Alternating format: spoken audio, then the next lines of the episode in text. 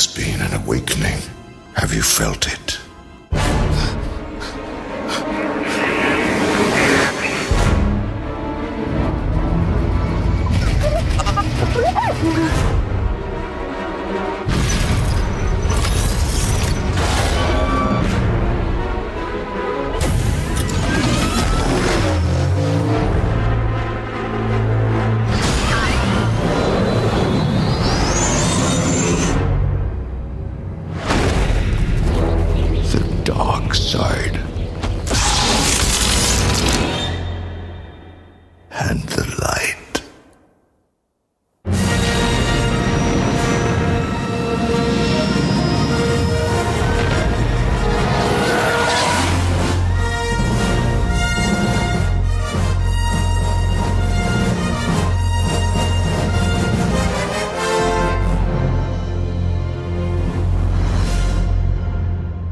I was thinking, since we're probably going to be talking about the Episode 7 trailer, I was thinking maybe I should start it off like how Kyle starts off the Saga Continues podcast.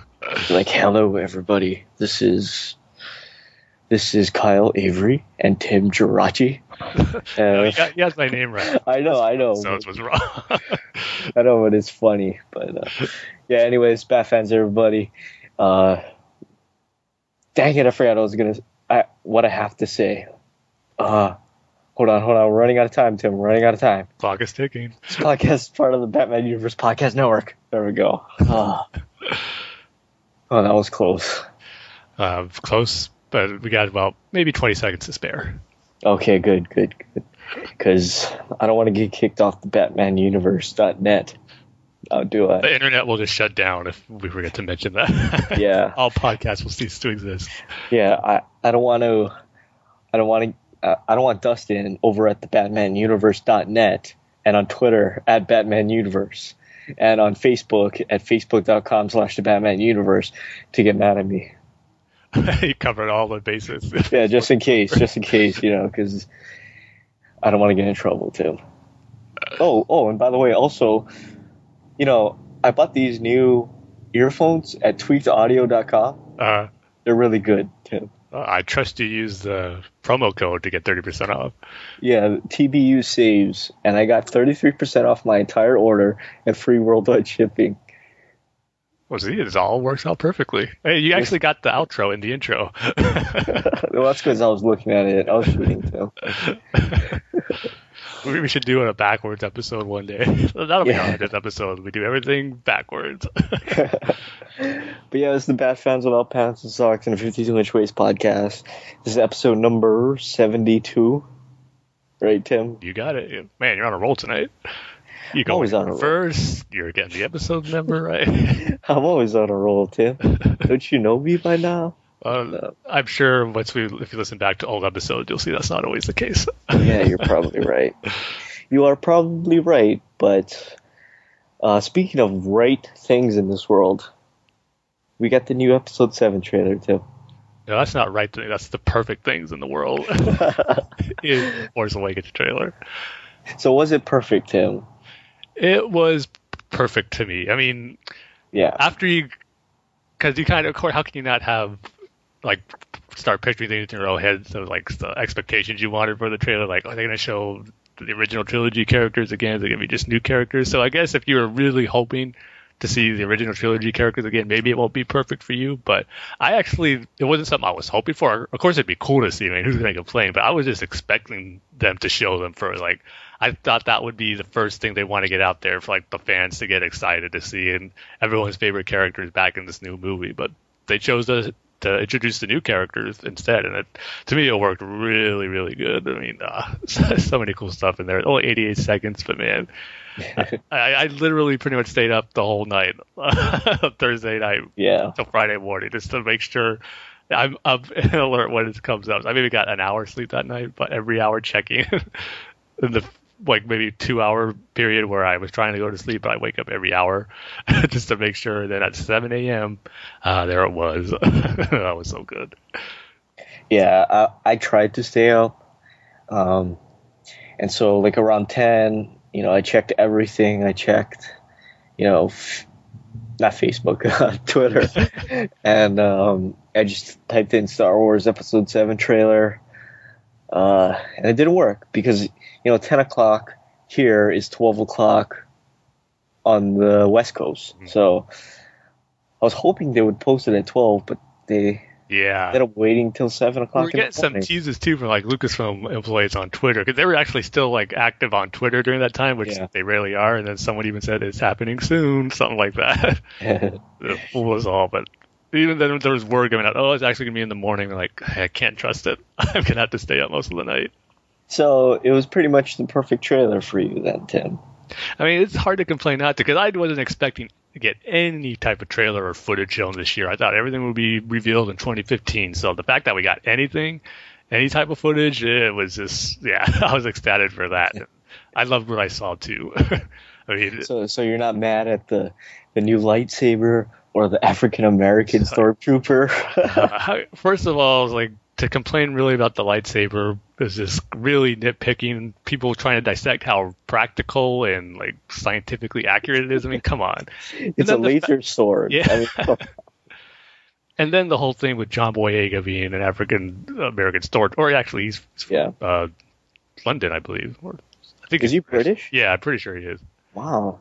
But the fact that people are complaining or being shocked or surprised about there being a black stormtrooper, like, oh, come on, are you really going to bring this into it? It's like, God, these people. Then they try to, show that. First off, how do you know the race of the stormtroopers? Because all of them always had their helmets on, and you never see one without a helmet on. And they were not drafted. They weren't drafted, right, into the stormtrooper. Just recruits, like signed. Yeah, so after the clones died off, it was the stormtroopers. Yeah. It was just regular people.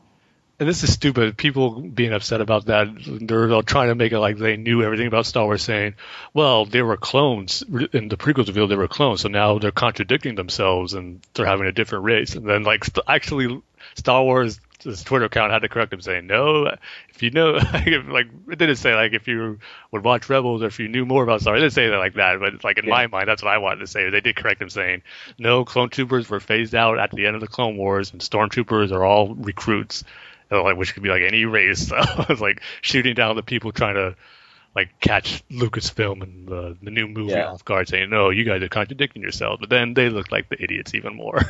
Yeah, and apparently... people don't know that stormtroopers aren't clone troopers. They're not the clones. No, yeah. Yeah. Like, it struck me as odd that people didn't know that. I mean, I thought that was just... But I mean, I guess. No, yeah. More people, it kind of surprised me more than I thought I would. I knew there are some people out there, maybe those who didn't like the prequels for whatever. But then a lot of people just thought, oh, okay, that Attack the Clones introduces the clones, so all stormtroopers must be clones. But nope, if they really paid attention and were more immersed in the universe and the story of it, they would know that's not the case. So even if the clone troopers became the stormtroopers, they're not Caucasian. They're Maori. Yeah, because Jango Fett, the actor who played Jango Fett, was Maori. Yeah. It's funny. John Boyega had a great like. He posted an Instagram note of kind of like thanking the fans for all his support and all that, for like backing him up when the trailer came out. And then at the end, he's all like, he just pretty much at the point, like, get used to it. How it's going to be now in Star Wars. So. Yeah, man, that trailer is amazing. And Andy Serkis, his voiceover. Yeah. It's amazing too. I just loved how it begins. Yeah. There has been an awakening. Yeah. Have you felt it? Yeah, and it makes me wonder, I mean, just going off like that 2-sentence dialogue, are they going to do something different with the Force? I mean, yeah, I'm expecting like, something different. Yeah, like it's not going to be so black and white. It's going to have a gray area or... Yeah, I think it's going to be a big deal in the movie too. Yeah. You're not going to necessarily be able to easily tell who's the bad guys, who's the good guys.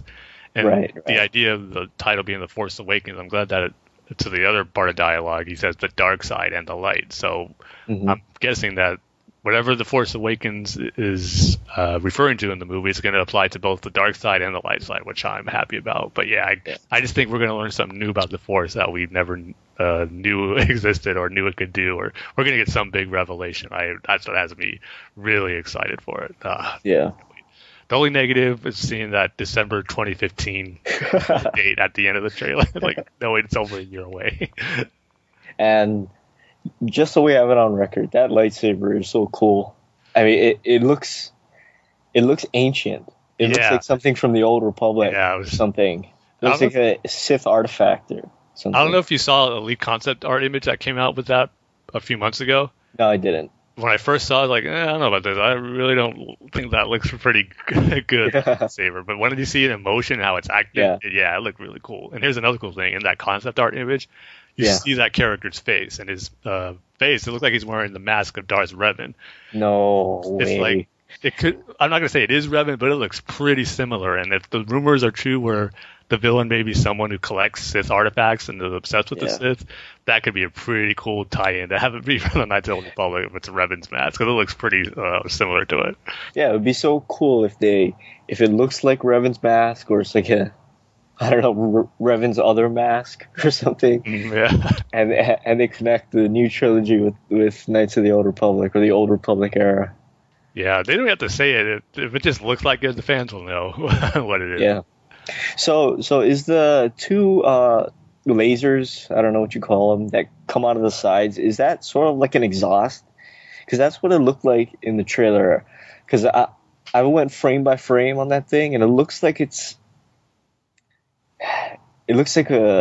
some sort of like backfire or something. Mm.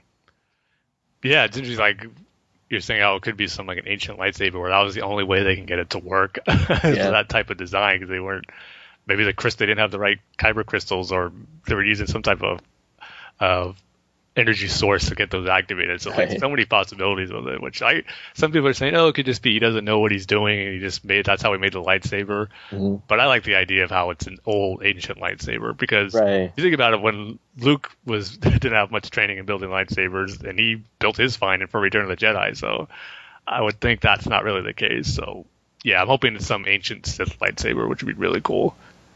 And it looks unstable too, like it's barely staying up. It has there's flame qualities to it. It doesn't look like your typical lightsaber. There's a lot of energy coming out of it. I like the look of it too. Or it looks like it's crackling. Yeah. Mm-hmm. Which is really cool. Man, I just can't wait to see it in an actual lightsaber battle. But yeah, I hope that Sith is Andy Serkis. I really, really hope he's not doing not stop motion, but a mocap suit part. I hope he's that Sith guy. No, all the reports and rumors I've been hearing, and from people who know the actor, it looks like that's actually Adam Driver. Yeah, it's Adam Driver. Dang it. But Andy Serkis maybe could be like the Sith behind the scenes, the ancient Sith, who's kind of being the new Palpatine, who's the mastermind of all this. I hope he's not. I hope he's a Sith. But that's all I'm. Yeah. And another thing too, I noticed about the trailer, it looks like. I mean, this is my biggest criticism of the original trilogies, particularly Return of the Jedi. I didn't like how they were all partying at the end after, the Empire is toppled over, whatever you want to call it. Okay. I didn't like that part. Really? And I thought the Yub Nub song didn't fit. I was a little too happy. But when they put the new special edition music on there, I thought it would fit really perfectly. Yeah, I mean, come on, they won a big battle. We have to celebrate something. The only thing I liked about that ending was the Stormtrooper crowd surfing. That was the other part. No, but I didn't like that ending, how it wrapped up all nicely in a little bow. You know, the Empire is gone, and you know, everybody's all cheering and stuff, because if you look back in history, that's not how things happen. Yeah. You know, like take the most direct influence, which is the Nazis on the, you know, the most direct influence on the Empire is the Nazis. And there were a lot of Nazi sympathizers, right? Mm-hmm. So their logic would lead you to think that there would be a lot of Empire sympathizers that didn't like the rebels or the rebel cause. Yeah. Mm-hmm. So going back to the episode 7 trailer, I like how it seems like, especially what's his name? Oscar Isaac. Oscar Isaac in the X-Wing. It seems like it wasn't sort of a thing where, okay, let's dust these old X-Wings off. Yeah. Let's go on and fight the Empire again. It seems like it's been constantly going on. You know, the end of Return of the Sith. I mean, Return of the Sith. Return of the Jedi wasn't the end of the sort of galactic civil war. Yeah. I'm curious to see like how that's all going to play out. Like how if this has been going on since the end of the Jedi or just now, like a faction of the Empire, or like you said, Empire sympathizers are kind of gaining momentum and they're just striking back now. But yeah, it's going to be interesting. But if you had to pick a favorite shot from the whole trailer, which one would you pick? Because mine, since we're just talking about it, seeing those stormtroopers again, man, it's just so cool. I love their new helmets. When I saw that shot, like, oh man, this is just beyond cool. But what was your favorite shot? Probably either the Sith igniting the new lightsaber, or the Falcon when it kind of bends back over and goes right next to the ground, and you see the TIE fighters fly by with the TIE fighter sound, and then you get the title screen.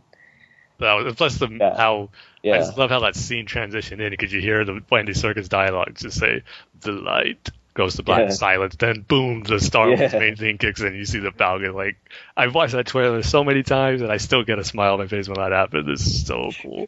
And that X-Wing shot, too, when all three of them are just flying over the water or the lake, whatever planet that is, that's an awesome shot, too. Yeah, and that's a new thing, too, we've never seen before. Yeah. You know, the X-Wing flying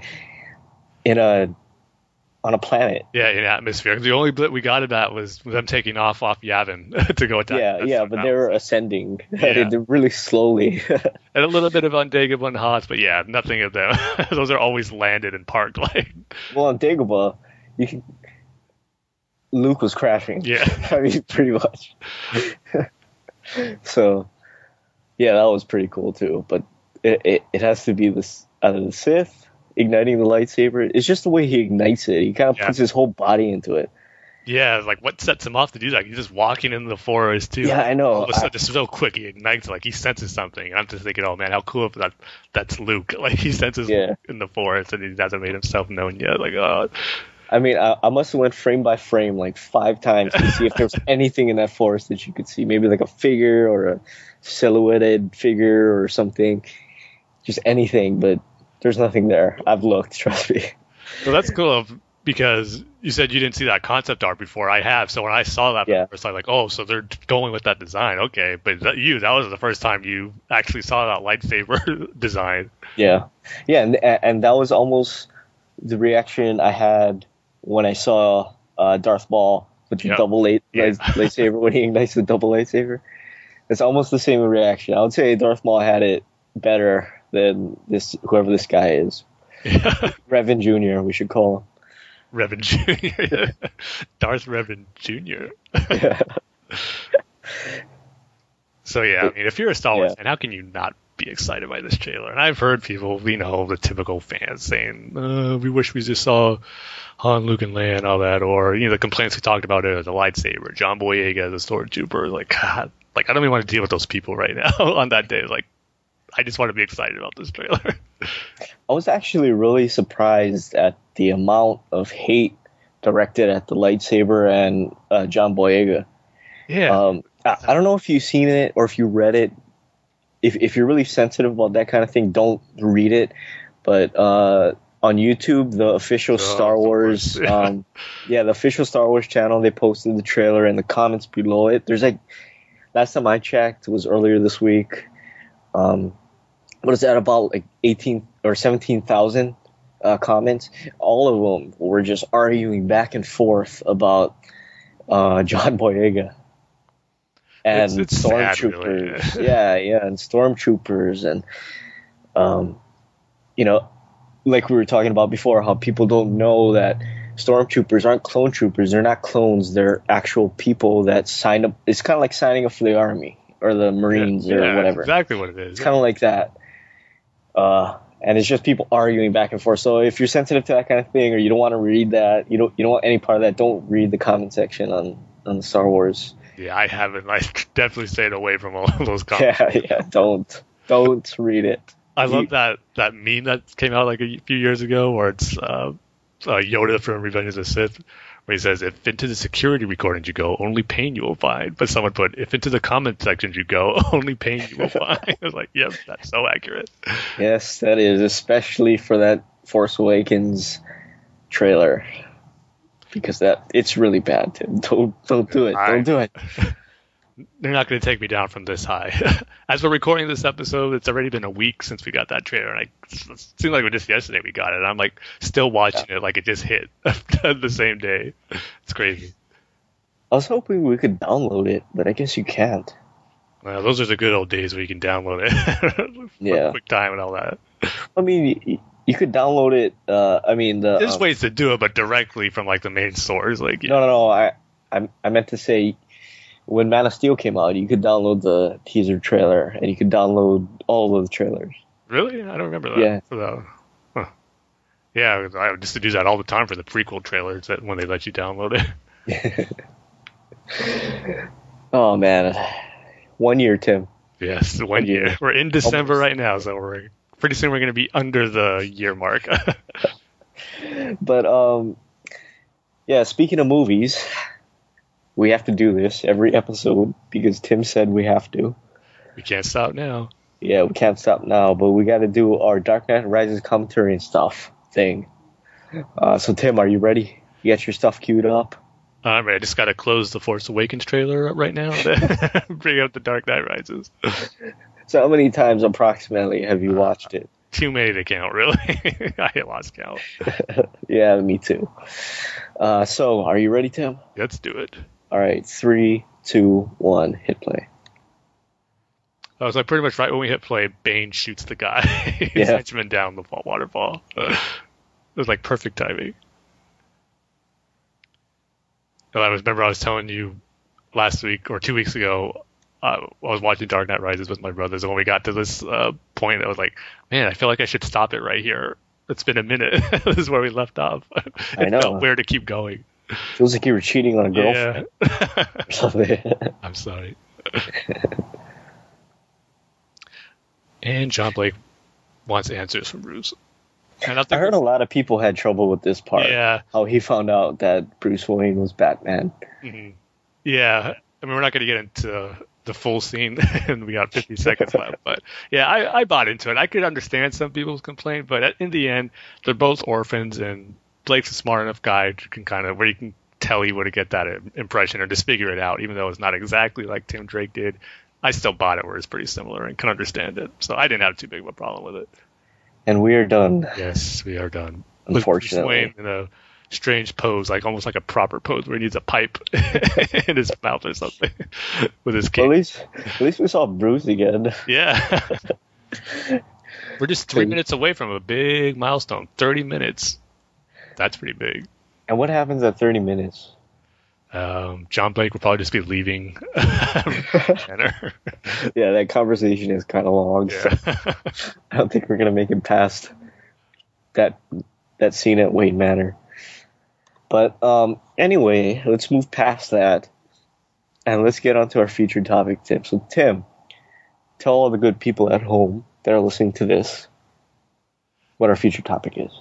So if last week was the week of Star Wars and the Force Awakens trailer, I would say this week's a pretty big one for DC fans, and especially the fans of the movies that are coming out, because we got the official announcement of the Suicide Squad cast. And boy, it's a great cast. I mean, yeah, the WB was going all out for this one with star power. They got it. And pretty much all the rumors we've heard were true about who's going to be who and the actors up for the roles. And I'll just read off the official cast list right here. Starting off with the big one. The rumors we talked about on our last episode came true. Joker. Jared Leto is playing the Joker. Deadshot will be played by Will Smith. Harley Quinn, Margot Robbie. Rick Flag, Tom Hardy, who we were just talking about. Enchantress, Cara Delevingne. Okay. Yeah. And then Captain Boomerang, Jai Courtney. So I think the only thing, because I believe... Wait, hold on, Tim. Who is that guy? He looks familiar. Yeah. Was he on Arrow? I don't think so. I've heard he was in I don't think I've seen him in anything, but I've heard he was in that Tom Cruise movie, Jack Reacher. Oh, yeah. That's right. Because I watched that movie, and he plays like one of the main bad guys, but he's also in Terminator Genesis. Oh, really? I just saw the trailer for that yesterday. Yeah. He plays the guy that John Connor sends back. Oh, Kyle Reese? Yeah, well, whoever that is. I'm not familiar with the Terminator universe. So I actually did see him in that trailer. Yeah, that trailer. But yeah, I mean, when this came out, it was, I would say, kind of cool to know that the rumors got confirmed. I think the only thing that was kind of mixed up was that previous reports had Will Smith as Captain Boomerang and Jai Courtney as Deadshot. But this makes more sense because we know Deadshot's one of the main characters of the Suicide Squad, like the leader of the group. And if we're going to get Will Smith, you know he's going to be kind of the star of the movie or be in a substantial role. But yeah, I mean, I'm totally happy with the cast. I thought the star power that it's getting, I mean, it's getting a lot of attention already, but they're just good actors too, who I think are going to bring these characters to life in a great way. I mean, the big one, of course, is Jared Leto. We talked about that on our last episode, I believe, with the rumors, or maybe it was 2 episodes ago. I don't know, but yeah, it's kind of a little bit the Heath Ledger thing to me too, where he's someone I've never really seen any of his movies, but at the same time, I hear he's such a great actor and he won an Oscar, like we talked about. So I'm really excited to see what he's going to do with the character. So overall, I'm really happy with this list. I mean, I don't know about, like we talked about Jai Courtney and Cara Delevingne as Enchantress. I don't even know who Enchantress is really. So, but again, it's Suicide Squad, so you know, not everyone's going to survive. I'm kind of guessing she might be one that goes out. But yeah, she's the red shirt. Yeah, it's funny if her outfit's red. But yeah, when it got announced, I was just pretty much excited and happy that the rumors ended up being true. It wasn't totally something different because I like what I was hearing before. So yeah, I'm stoked for it. If Suicide Squad went to a movie, I was going to see, looking forward to it. But now that this cast is announced and these characters are going to be in it, it's kind of shot up to one of my most anticipated DC titles. I'm glad it's only 2 years away. They should be starting like filming, I think, sometime.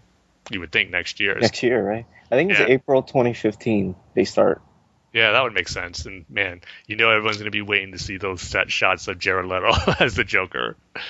So yeah, it'd be fun. But what do you think of the cast overall? I was actually surprised because I didn't hear the rumor that Will Smith was going to be Deadshot, or he was being looked at for Deadshot. And Tom Hardy too. I didn't hear that rumor either. I guess I'm not as close to the. I guess I don't have my ear to the ground as well as you do today. Yeah, I guess not. But yeah, I'm happy with it. Like you, I haven't seen Cara Delevingne in anything either. I think she's like a model or something because I didn't know who she was, so I had to look her up. And I think she was like a model or something. So she's going to be in Pan. Okay. Whatever that is. Yeah. Oh, Peter Pan. Right?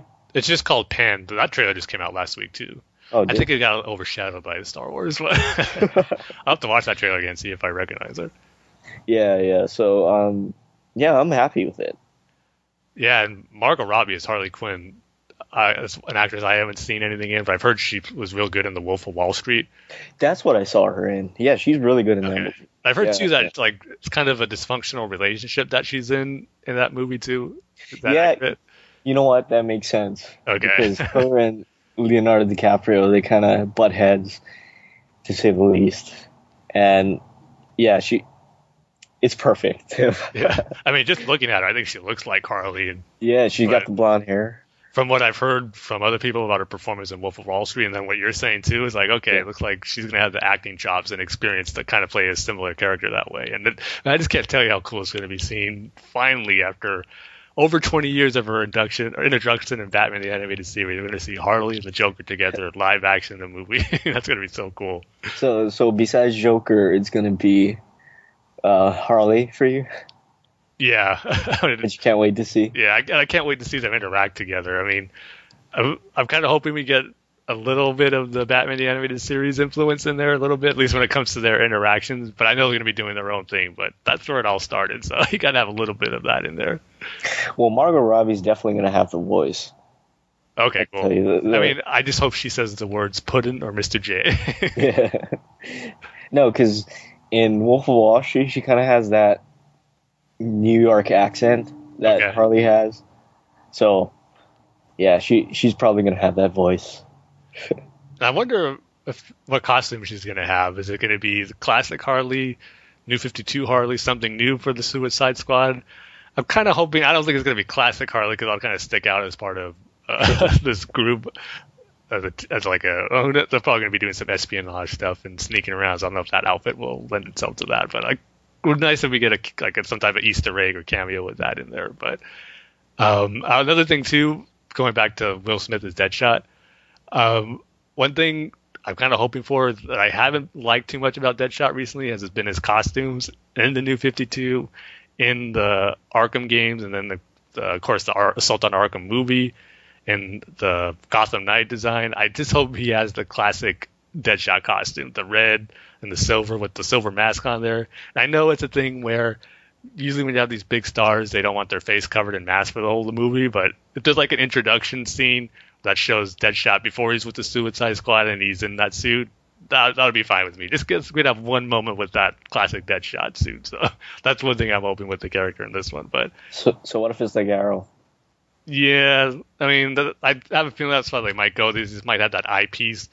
I mean, I'll have to live with it, but a little part of me would be disappointed if we don't get that classic Deadshot suit, because we've seen so many iterations of the character recently that none of them have done that costume since the Justice League Animated Series cartoon. So it'd be kind of nice to see it in the movie. So what if Captain Boomerang doesn't have a boomerang? Yeah. Then they better have a pretty good explanation for why he's called Captain Boomerang. He lost it. Or he didn't buy a new one. I think he can make a new one. Or Amanda Waller would supply him with some new boomerang weapon. Yeah. And speaking of Amanda Waller, what if Oprah plays her? You know what? I'm really hoping for that. Really? That would be really good. I'm not hoping for that. I'm hoping it's somebody else. Because there are two things. One thing is that... Why Oprah? I mean, she kind of fits that, you know, because she has the reputation of, like, being this, like, woman who's, like, big entertainment... I don't even know what the word to use, but she's just, like, this is as big as it can be, pretty much, when it comes to, like, the entertainment business. And to have someone that powerful in the industry be a real powerful character who's in the government and in charge of this group. And also, too, she's going to bring a lot of attention to the movie, which I think if she's in it, it's going to make a lot more money than it would without her, because she has, like, loyal, dedicated followers. Like, she says, go buy this or go see this, they'll do it. And I think it's just the fact that she's in this movie, a lot of people who wouldn't necessarily see it will go see it. And then I can't say I've seen her in anything, but yeah, I mean, is she a good actress? Yeah, people say she's a really good actress. So she has the acting chops for it. I mean, it might be a little weird seeing her in a comic book movie, but I think for Amanda Waller, I think she could pull it off pretty well. Well, you've gotten me kind of convinced. Yeah. You know about her star power, how. You know, there's people in this world that she says, buy this or go see this or go read this. People will do it. So, I mean, can't you just picture Oprah with something goes wrong in the mission, the suicides, one of the members doesn't do it right, and she flicks that switch that ignites the bomb in their heads because they didn't get the job done? Maybe that's how Enchantress would go. Yeah, someone's going to go. I mean... The two are Captain Boomerang and Enchantress. They're like, I think they're even the bottom actors listed on there. But I hope Captain Boomerang doesn't go, because he's got to be saved for the rogues in the Flash movie. So I guess I think it would probably be Enchantress and then Rick Flag, Tom Hardy's character, because I don't know if you remember that Justice League episode Task Force X where they sneak into the Watchtower. He was kind of like the reluctant leader of the group, where he was doing it because he had to. But he really didn't want to be there and knew he could be doing something else that's better. I don't think necessarily he's a criminal. He's just like someone who works for the government, but he's put in charge to work with this group. So I think him and Will Smith as Deadshot, they're going to kind of be like the two leaders of the group. And maybe Rick Flag has like the official title, but Deadshot wants to take over and is the one who's probably maybe better equipped to do so, to lead this group of villains. So I'm guessing maybe something happens where Rick Flag gets taken out, and Deadshot's going to have to take over as leader of the Suicide Squad, because I think Rick Flag has died in some certain stories. Maybe not necessarily Suicide Squad stories, but he's a character I know who doesn't survive some of the stories that he's in. So that's kind of how I see it play out. But I just think it's cool Tom Hardy's back into another comic book movie. Well, he's not doing much anyway, right? Yeah, he's doing that Mad Max. Yeah, I think that's the next big one. Yeah. He was rumored, I think, for Doctor Strange too. So everybody was rumored for Doctor Strange. Yeah. For some reason, everybody was rumored. Ewan McGregor was, I remember. I think the reports are that Disney wouldn't let him do it because they're saving him for an Obi-Wan movie. Which, okay, like sign me up for that. Or even what's his name? River Phoenix's brother. What's his name? Oh, Joaquin Phoenix. Yeah. Even I heard he was real close, but he didn't want to do it. I think that's how the story goes. Yeah, and you know what I'm thinking? I'm thinking Joker is the one that's going to die. No way.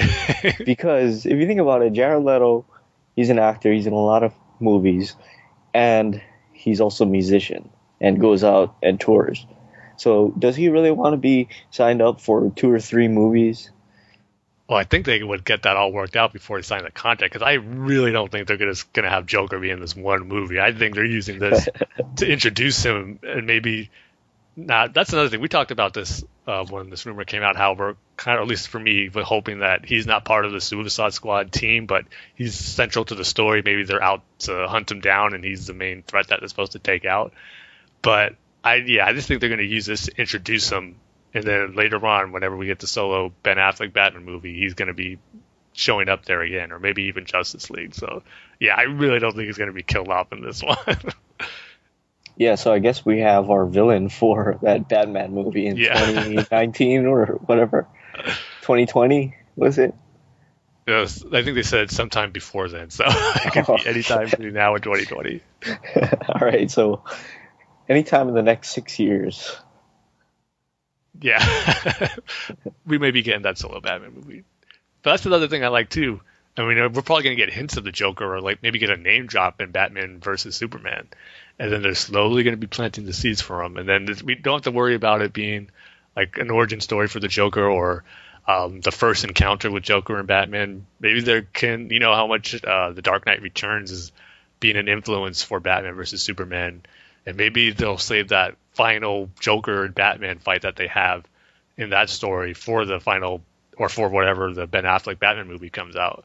So I could see them maybe doing that. Like, that'd be something different to see on screen, the final Joker Batman confrontation. Well, I take that back, because 89 Batman, we had the first Batman and Robin Joker, or Batman and Joker battle, and then in the same movie we got the final Batman and Joker battle. It was way too short, but he did die in that, so that we did get a final confrontation there. But I'm expecting that to be done a lot better in this.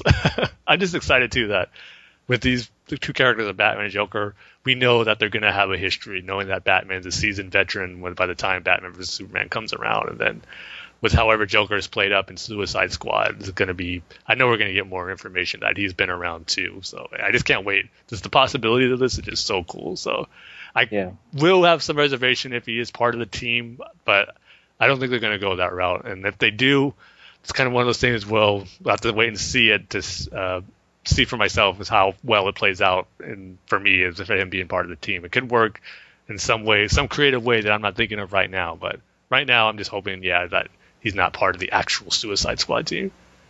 I'm wondering what Jared Leto's Joker is going to look like. Yeah, I mean, is it going to be? I mean, is he going to go that Heath Ledger route where, you know, it's minimal prosthetics? Or is he going to do...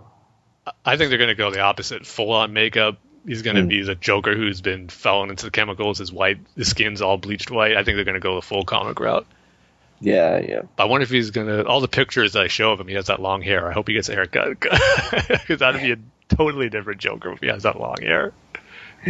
He looks like Jesus. Yeah, he like every picture of Jesus. He looks like every picture of Jesus in the history of man. Looks like Jared Leto right now.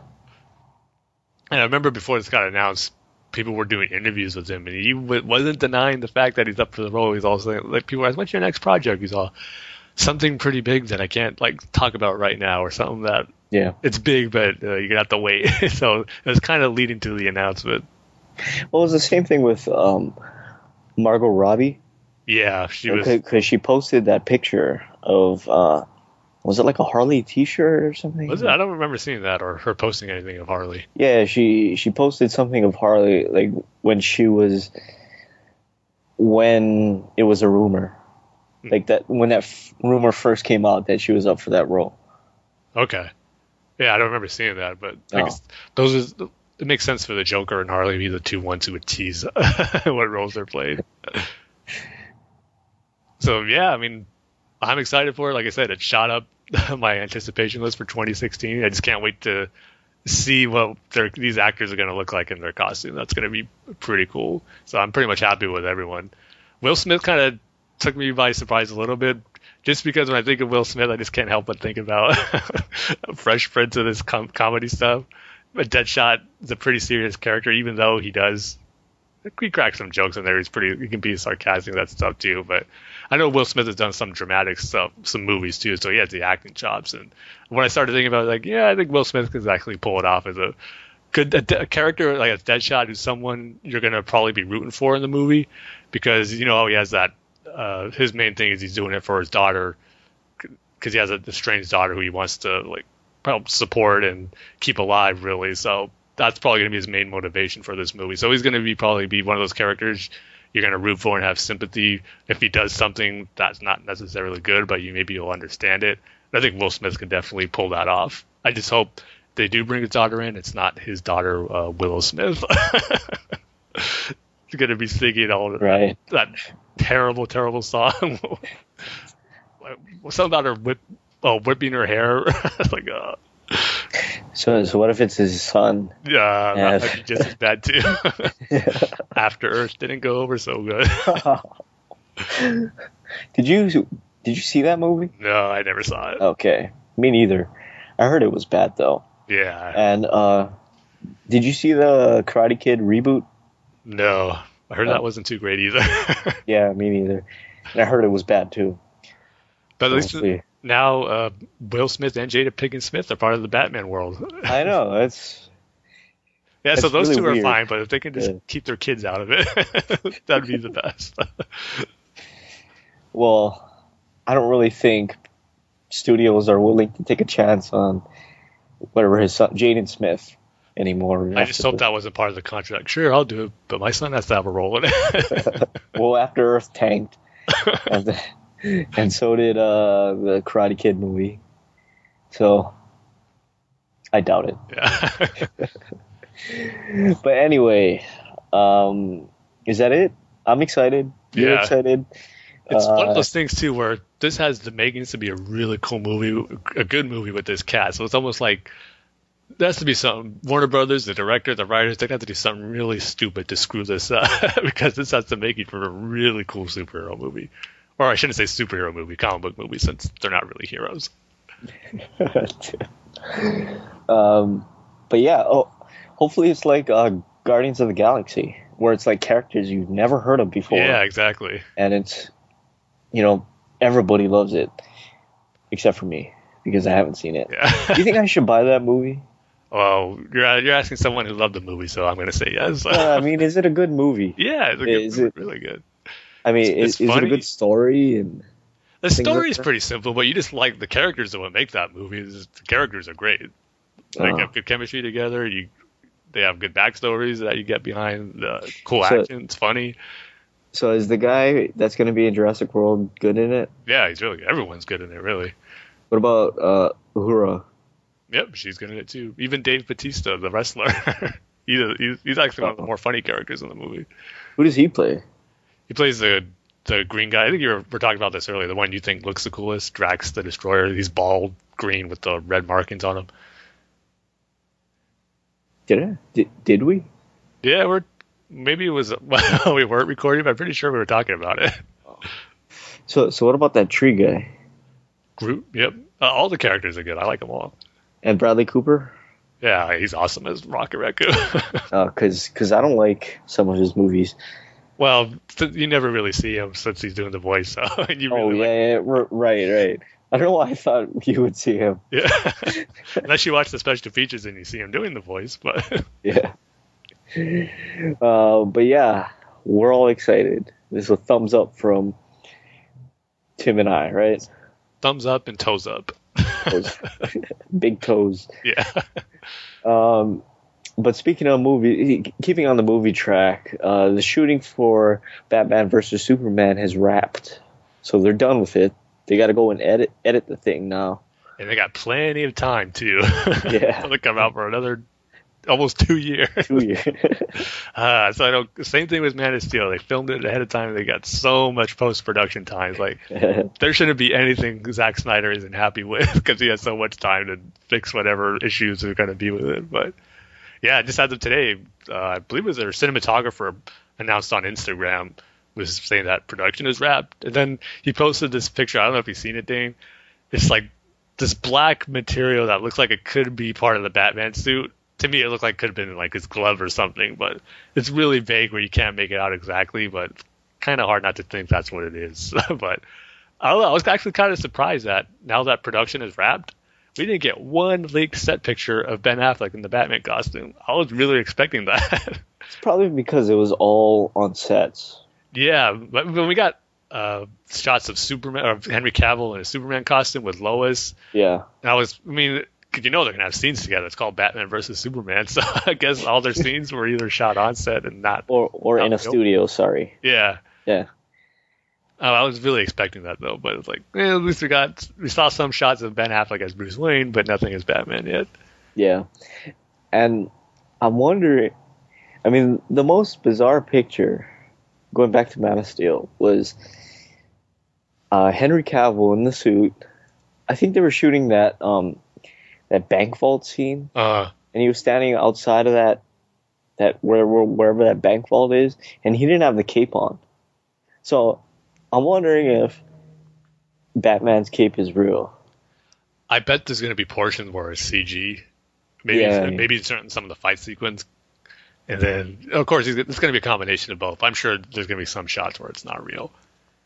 Because there's going to have to be some cool cape effects that they're probably going to want to do where it's going to have to be CG. Yeah, because Batman is like 90% cape. Yeah. The other 10% is the actual like suits and the utility belt, all that other stuff. And man, you know what? What's going to top this year off? We got the Star Wars trailer, which I wasn't expecting. If we somehow get some type of teaser for Batman vs. Superman before the year's over, maybe if it's attached with The Hobbit or something, this will make this year the greatest year for trailers. Yeah. Well, we already know. They got Comic-Con footage out there. Right. That. Yeah, so they've already got some shots like done, I guess you could say. So hopefully, Tim, maybe on like December 31st, we'll get that first teaser trailer. Yeah, the rumors didn't start rumbling for the Force Awakens trailer until like maybe 2 or 3 weeks before we actually got it. So we got a little bit of time. Maybe we can start hearing some rumblings starting now. We might get one. Yeah, but I doubt it because the movie is 2 years out still. Oh, yeah. Yeah, because we got the first Man of Steel trailer pretty much. That was with the Dark Knight Rises, which was a year before Man of Steel. So yeah.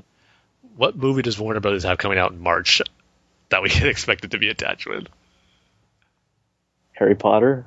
Oh, no, they're done with that. I think they're have some new ones in production, though. Really? They're making new Harry Potters? Yeah, it's going to be like about different characters and that stuff, I think. It better not be about... I mean, I'm not a Harry Potter fan, and I'm not going to see that movie, but it better not be about like that one guy that you saw at that school, Hogwarts school, that one time. It better be like the girl or the redhead kid. That's the thing. There can't be prequels about those characters because they're already kids. Oh yeah, they're already old. Movies. Yeah. So they're... I assume in their 20s, so they can't be little kids anymore. Yeah. Unless they recast the roles and say it's a reboot. They're rebooting the Harry Potter. That'd be pretty desperate if they do that. Yeah. Yeah. I don't know anything about Harry Potter, so I can't get upset or excited about whatever they announce. It's kind of like that embarrassing situation, like going into Walmart and seeing it on the TV and you're watching it. But you did pay $70 to see the Dark Knight Rises trailer with it, remember? Oh, yeah, I did that, but yeah, that was kind of embarrassing. Yeah. That was one of the most, yeah, I would say that was one of the most embarrassing things I've done.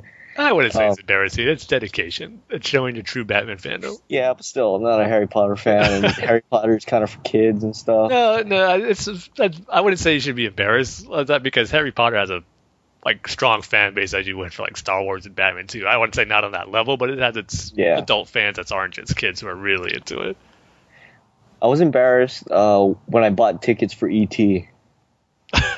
when they re-released it in theaters. Why? It's a classic. Well, I mean, we weren't going to see the movie. We were going to sneak into another one. Uh-huh. And I just remember being so embarrassed buying the tickets for, what do you call it? E.T. Same thing when that movie Pearl Harbor came out. I bought tickets for that and went to go see another movie.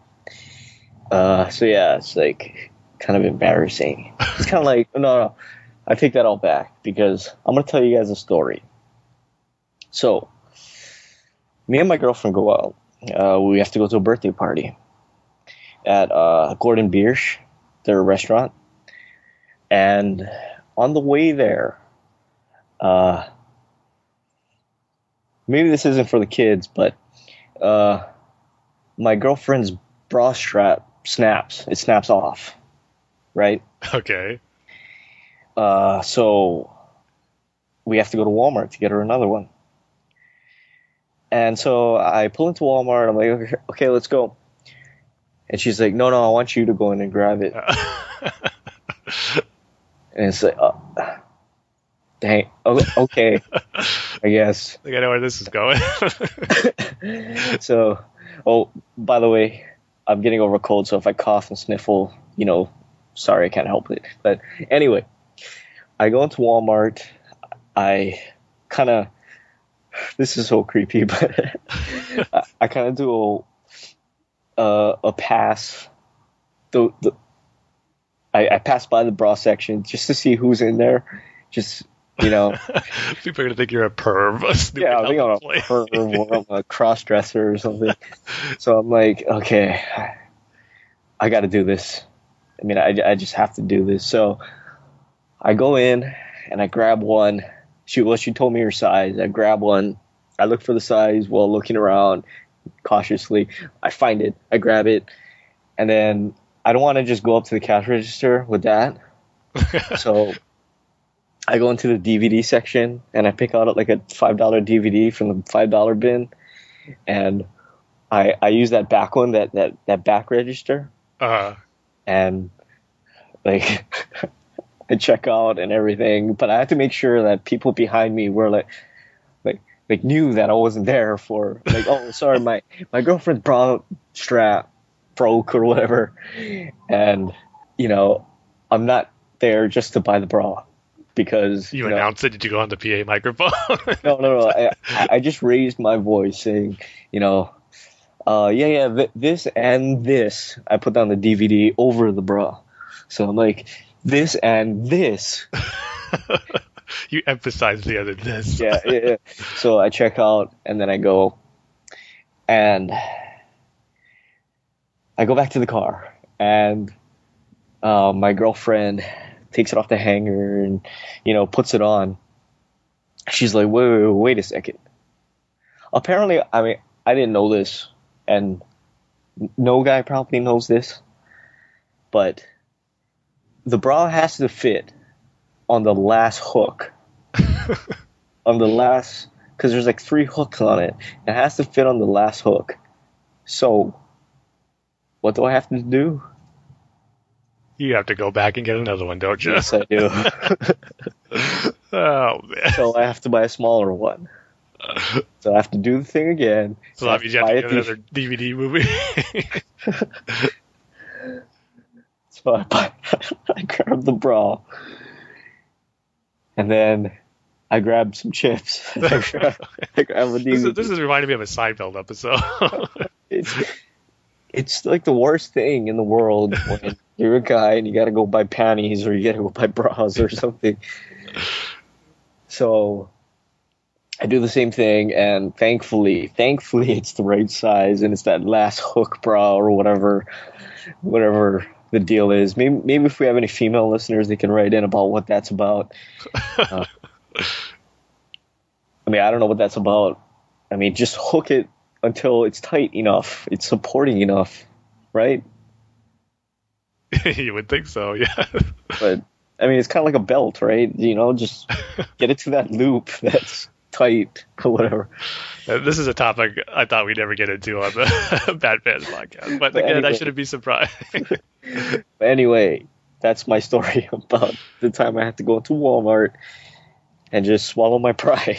I would say that trumps being embarrassed buying an ET ticket or Harry Potter. Yeah. So that's not the most embarrassing thing I've ever done. Yeah. But anyway, moving on to our sharing. Yeah. Well, we try to be honest on this show, right, Tim? If we're one thing, we're definitely honest. All right. So our next piece of news is that Scott Snyder is apparently writing a Dark Knight Returns sequel with, unfortunately, Frank Miller. I'm kind of guessing Frank Miller's involvement would be very little. Like, just on different credits. I don't know. I'm kind of torn on this news because, on one hand, you got Scott Snyder doing a sequel, which is hopefully will be a lot better than The Dark Knight Strikes Again. Because, yeah, from what I've heard, I don't think you can get any worse than that. But I don't know. I'm getting afraid that DC's just kind of overusing Scott Snyder in a way. Like anything Batman they want to try to promote, because Scott Snyder on there, because we know he's a hot name right now associated with Batman. And so far, everything he has done with the character has been pretty good. I mean, it's been great stories that we've been getting with, of course, the Batman title, with Batman Eternal's been good for the most part. But I don't know, I'm just afraid one day his name's going to be attached to something or it's not going to be that good, because maybe he's just being involved in too many different Batman projects, and not all of them really can pan out to be something great like he usually does in his main Batman title stories. So, I don't know. That's potentially to be pretty cool, but at the end, I just hope they don't burn out Scott Snyder and just overuse him, where he's just going to run out of good ideas, or because he's just been doing too many different things with the character. But well, here's the thing about Scott Snyder, all right? His worst is all right. It's, passable.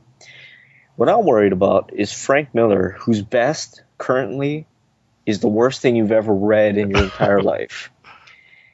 I mean, his comic books suck. I mean, I'm sorry. I know he's a legend and everything. I know people have a lot of respect for him. But have you read that one book? That the All-Star Batman book and the Dark Knight Shrek's back or whatever. Shrek's again. And have you seen that movie he did by himself? The Spirit. And have you seen the new Sin City movie? I don't think hardly anyone saw the new Sin City movie. Yeah, because it got on iTunes pretty fast. So that's how I saw it. It's not a very good movie. The actors are good in it, but it's just bad. But anyway, his best is the worst thing you've ever read. So I'm scared about that. How much time is he? I mean, how much input is he going to have in this book? Are we going to see Batman fighting, some political like a political thing, like representation of his politics? I mean, is that what it's going to be? Hopefully it's minimal. I mean, the most minimal input, and Scott Snyder's going to take the sequel and do something with it. Yeah, I don't know if you read the potential synopsis for it, where it's supposed to be, well, it'll focus on an older Carrie Kelly, who is kind of looking for the successor for her, because I guess she took over the mantle of Gotham's protector. I don't know if she'll be like Batwoman or Batgirl or something, moved up from the Robin name, but it looks like she's going to be, they say it's kind of in a similar position that Bruce was in the first Dark Knight Returns story, so who knows if Batman's even going to be in this at all. Could this be all about Carrie Kelly? Oh, so Bruce Wayne's probably dead. Yeah, that's what it sounded like. And it says it might have a bunch of different artists to be working on it because they said Frank Miller was not going to be able to draw because of his health. So, because you have, of course, Greg Capullo mentioned in there, Andy Kubert, Jim Lee, Sean Murphy, some other ones in there too. So I don't know. It'll be interesting.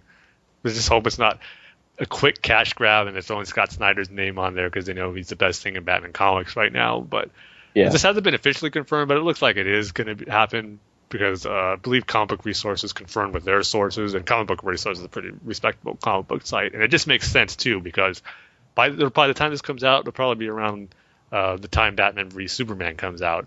And we know how much of a big influence The Dark Knight Returns is going to have on that. So what a perfect tie-in to have a new story set in that continuity come out when the movie's released. So right. From a marketing standpoint, it looks like it'll work pretty well for them. And I'm just hoping it isn't a Scott Snyder thing where he just puts his name on it. Yeah, that's kind of what I'm afraid of. Kind of like the James Tynion thing, where Scott Snyder's name was on there just because he talked with James Tynion once about what he was doing. And I'm just hoping Frank Miller doesn't have complete control and, you know, the final decision in what this sequel is going to be, because Dark Knight Strikes Again almost killed Dark Knight Returns. I'm sorry. I mean, it almost did. I mean, that's how I feel about it. And I can't believe I spent money on that, but I guess that's my problem. So I hope it's mostly Scott Snyder and not Frank Miller. Yeah, like you're saying, hopefully it's not where DC just goes, we got to get Scott Snyder's name on here, but he's too busy. Let's just see if we can get a quick idea from him, and then we can slap his name on there for the little amount of that input that he has on there. He could have just said, let's have it focus on Carrie Kelly. Okay, story credit, Scott Snyder. Then everyone's going to buy it. Because that's kind of a worry I kind of have for him. But if I'd be super excited more if it's like fully just Scott Snyder doing a new story set in this continuity.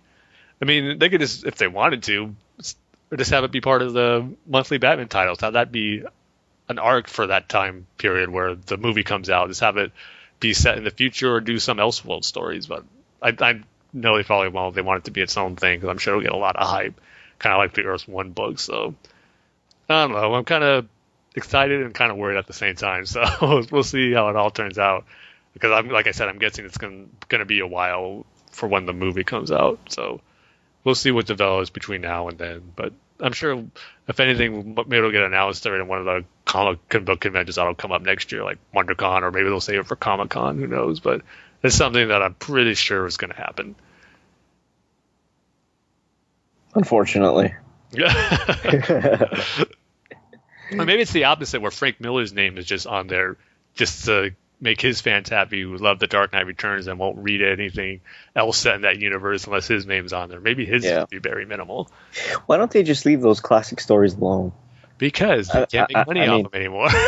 Yeah, I guess, but it's kind of like the Watchmen thing. Watchmen, one of the greatest comic books ever made, and they decide to do like a prequel to it. Yeah. Before Watchmen, right? yeah. It's just like, just leave it alone. You know, those classics will always be classics, and you can only screw it up. No. I'm not trying to be negative here. But with that, Tim, I think we can finally get to our favorite part of the show. Yep.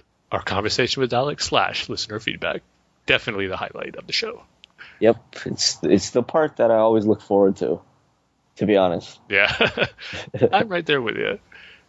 But yeah, Alex says, "Hey, Bat fans, thanks for another superb episode." Well, Alex, I don't think it was superb. We'll take it, though.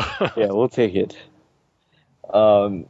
He says, "I haven't watched the documentary, but it was great hearing you guys talk about the inspiring stories. I'm with Dane on not getting the whole cause. Thank you. I thought I was the only one because people on Twitter seem to dig it so much. And I don't get it. I mean, I kind of like Star Wars cosplay, but that's kind of a different thing. I can't wait to see new cosplay in those Stormtrooper costumes.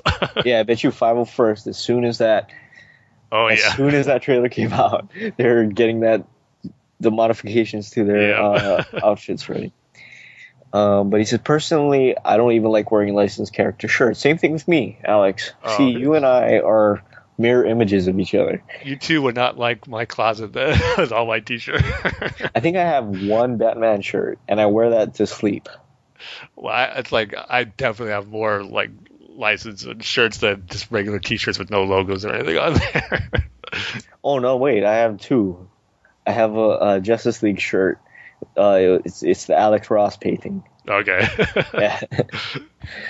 But that's it. Thank you. I thought I was the only one, but apparently I'm not. I had some superhero emblem T-shirts, but I only wore them because they were gifts. I also appreciate you valuing what people take from the character rather than their knowledge of the lore. If someone just watched the Dark Knight trilogy, they can be just as big of a fan. Exactly, right? Isn't it? Yeah. If not more than a person that loads their house with merchandise, Tim. Or T-shirts. And he goes on to say, what?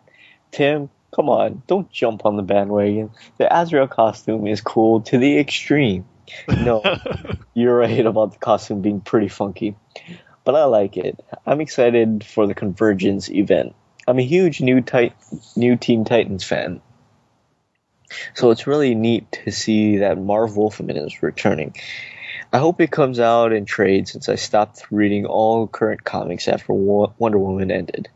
I stopped caring about the current Batman continuity and started reading my older stuff. I was rereading the Steve Englehart Batman run from the 70s, which is really good. Yes, it is. Yeah. And that, really, the graphic novel, Strange Apparitions, that's a good collection of those stories. And really enjoy it. I prefer Batman relying more on his skills rather than technology, like the current stories. That was a big reason why I didn't really see Terry McGinnis as being the Batman. Oh, Tim. That's a fair criticism. I've heard that a lot. So, has the knife entered your back yet? No, it hasn't yet. Like I could understand it's a fair criticism of Terry as a character, yes. Is it at least nearing your back? He's taken out of the holster. Okay. But he says, it makes sense that he's using so much advanced tech since he has to be one step above his enemies. But I liked his explanation to Azrael and Knight's End on why he wouldn't use weapons or a suit like him. Oh well, I'm sure it's a blast for the artist to draw all those cool inventions. I'm looking forward to your thoughts on the new cast. I think it's great, although I wish Tom Hardy was Deadshot instead of Will Smith. David Ayer is a really good director, and I think The Suicide Squad is going to be the best superhero movie of 2016. Wow, so he's looking forward to that more than Batman v Superman. Who's David Ayer? He's a director. Yeah, I know that, but what is he doing? His last movie that came out, what was it?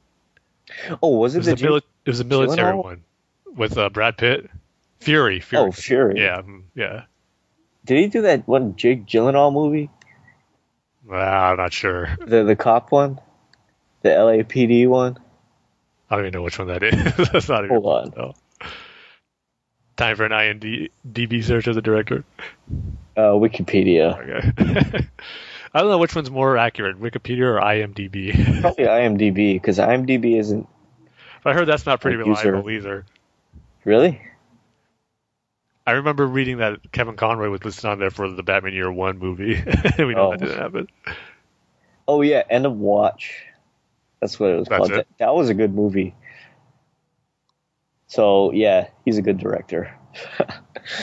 But he says, I'm so happy with Jared Leto's casting for the Joker role. He's going to be great. And, of course, as always, Alex has some questions. He wouldn't be Alex if he didn't have some questions. I just hope I'm ready for him. Yeah, because they're all going to be directed at you, Tim. He says, what could DC do that would make you drop Batman? It has to be a realistic direction they will take with the character. Well, if Batman puts killing as part of his the way he operates as a crime fighter, that might turn me off. If he ever uses a gun and he's killing people, it becomes the Punisher or something like that. That wouldn't sit right with me. And yeah, so stuff like that, stuff that would really change his character, or they change his origin around some weird way where the reason he becomes Batman isn't because of his parents' murder and they're still alive or something like that. Some radical changes to the character, that would really turn me off. Yeah, if he started killing, I don't think I don't think I would read Batman anymore, and this podcast would be over. Yeah. Or maybe we'd morph it into something else. But yeah, if Batman started killing, I wouldn't read Batman anymore. But what would make Batman more intriguing, or like something that I would have to read, would be if they made Batman a woman. I mean, I know we have Batwoman. I know we have Batwoman and we have Batgirl. Well, maybe we have Bluebird, if you want to count her. But if Batman was a woman, or a girl, a teenage girl or something, I'd really like to see that. That would make for an interesting, like, one of the different multiple Earths. If one of them, was a female character who becomes Batwoman, has pretty much almost the same origin story as Bruce Wayne, except it's a female. That would be interesting. Yeah, and I'm talking about, not Batwoman where she's off to the side, or someone who's Batgirl, like the very first character, central. Yeah, the first one to use the Bat moniker or something like that. Right. The central character of the story that everything else is built around. I'd really like to see that. But anyway, his second question is, do you guys think Batman really needs Robin? I think so. I'm biased to the character. I've always loved Robin. And I don't necessarily say need, because he does operate fine when he's by himself, and there are good stories with him. But at the same time, in the grand scheme of things in the Batman world and stories, it wouldn't be the same without a Robin, especially Dick Grayson. I like I said many times, I love the father-son dynamic that they have. The fact that Bruce found a kindred spirit in Dick when he saw his parents get murdered before his eyes too. So yeah, I'm going to say yes to that. I don't think he really needs Robin.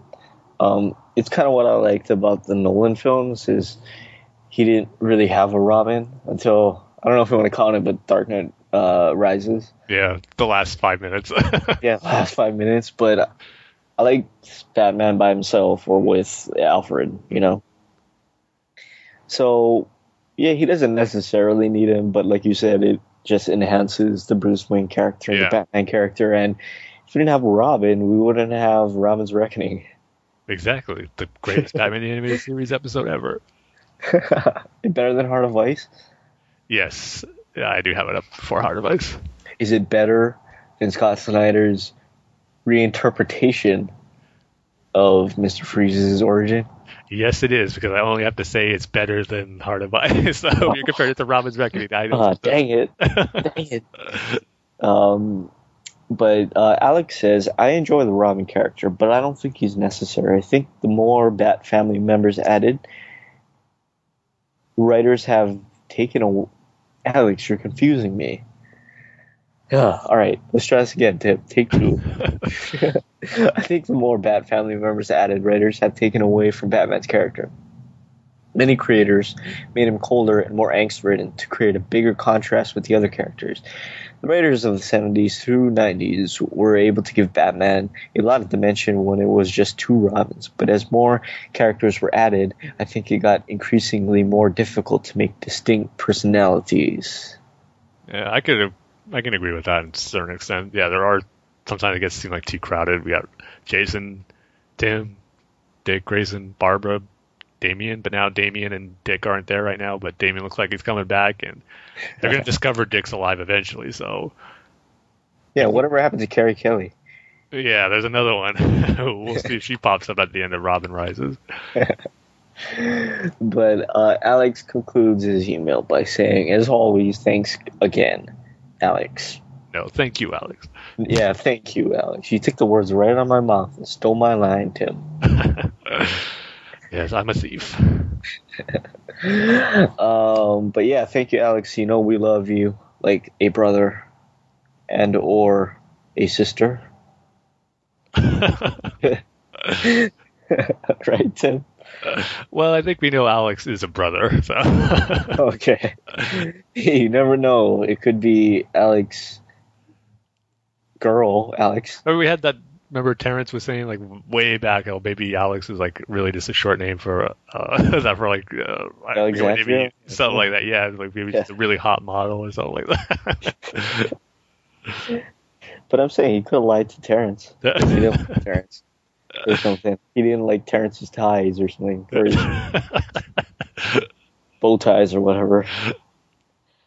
Which I was like, that's his avatar for his Twitter account, I think now. Yeah. Ties, yeah. It used to be the Man of Steel early access, or the... the tickets. I still have mine, actually. You do? Yeah. They threw mine away. Because you're not going to see too many tickets like that. I guess, but I'm not a nerd like you. That's true. I still got all my Star Wars stubs, too, for the prequels and special edition. Well, you got to keep those, Tim. Okay. You got to keep those. I have my Dark Knight Rises one. So that's something. Yeah. But anyway, stop putting me off my game, Tim. I mean, you stuttered there for a little bit. It's always your fault, Tim. I couldn't find Mike's email. Email. Yeah. But he says, "Hi, Legend of the Bat fans." Ooh, we're legends now. Yeah, good. That one. Positive? Okay. All right, he says, the latest episode was very enjoyable, but I have to squash these terrible rumors about me that came up. I definitely was never into counterfeiting and drug smuggling. I was never taken to the end of a pier and told, don't ever show my face in public. It was fake shot and thrown off the pier. This didn't happen, and I'm not hiding. Just wanted to clear that up. Well, it's good that we got that out of the way now. We don't pretend. Anyway, your review on the Legends of the Night movie was great, but unfortunately, I seriously doubt they will release it in Australia. So I will have to resort to buying this from Amazon. Even the digital download isn't available in I wonder if they are region locked or something. Oh, yeah, I guess. Which brings me to answer your question, Dane. Yes, it is quite expensive to get things shipped, especially if you buy a few things. While the price of the items are good, I usually get charged a lot to send it. My last order was earlier this year, and I got 8 trades, the 4 Young Justice half-season DVDs. There's a guy going past on his moped. Yeah, I thought he was going to crash into your room. Yeah. The 4 Young Justice half-season DVDs, and the latest 311 CD. The DVDs and CD are not available over here. Oh, really? Man, that's stinky. Can you get the new 311 over there? Forget that 311 CD.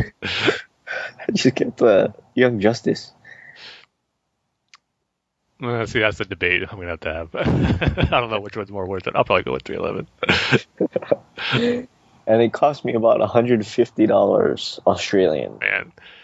Well, at least there was 15 tracks on the 311 album, so it was a well-lengthy album. How long is the album total? I'll have to bring it up. 30 minutes? It's probably close to an hour. Oh. And I wonder what the current exchange rate is for our Australian dollars to American dollars. Yeah, good question. You know what? Let's see. Hold on. This is very, very important to. You didn't know where to go to look for that. Not really, but. Okay, there we go. You just won't be able to sleep at night if you don't know the currency. Yeah. Okay, so $150 is $180.27 Australian dollars. Good $30 difference right there. Okay, let's see how much $150 Australian to U.S. dollar. Oh, it's about $124. Yeah. So it's like a $25 difference. Well, we could rest easy now. We can finally sleep at night. We got that answer. But yeah, he says, which I was okay with, but then they hit me with nearly $100 Australian to ship it. Yeah. So it's like $250. So how much is $250? Okay, so $250. It's about $208. Still a lot, yeah. Still a lot of money. He said, which is ridiculous, and I started looking for local alternatives for trades and only buying things that I can't get in Australia. I wonder what you can't get in Australia that you can get here. Well, it looks like it's DVDs and CDs. We know that. Yeah, so I wonder if like books are the same thing. Yeah. I'm sure it's kind of a pick and choose thing. I would think maybe the more popular stuff. Maybe like chocolate. Yeah. I'm sure they have chocolate. I think you just meant comics. I know you're talking about food and all that. Maybe like baseball cards. Those must be expensive in Australia. See, so all those useless baseball cards that you have, Tim, go to Australia and sell them because they don't have them down there. Hey, I got a Mike Mussina rookie card, so that's not useless. I guess. But yeah, he says, you know the question about Batman TV shows in Australia. They only showed Batman the Animated Series and New Adventures. We didn't get much else until around 2008. I think they started showing the Batman when it was into its third season in the U.S. That was because I was running from the law. And I couldn't. Sorry, we can't buy those rumors anymore. Dang it. Since then, we've had them at all, and they show Young Justice and Batman Brave and the Bold on regular rotation. Be aware the Batman got an M rating. Oh, wow. Yeah, I know. Was it that violent? Not really. I mean, it's the Batman, so there's more violent stuff probably than your normal animated show, but nothing too drastic, at least from what episodes I've seen so far. Well, didn't Australia ban Grand Theft Auto?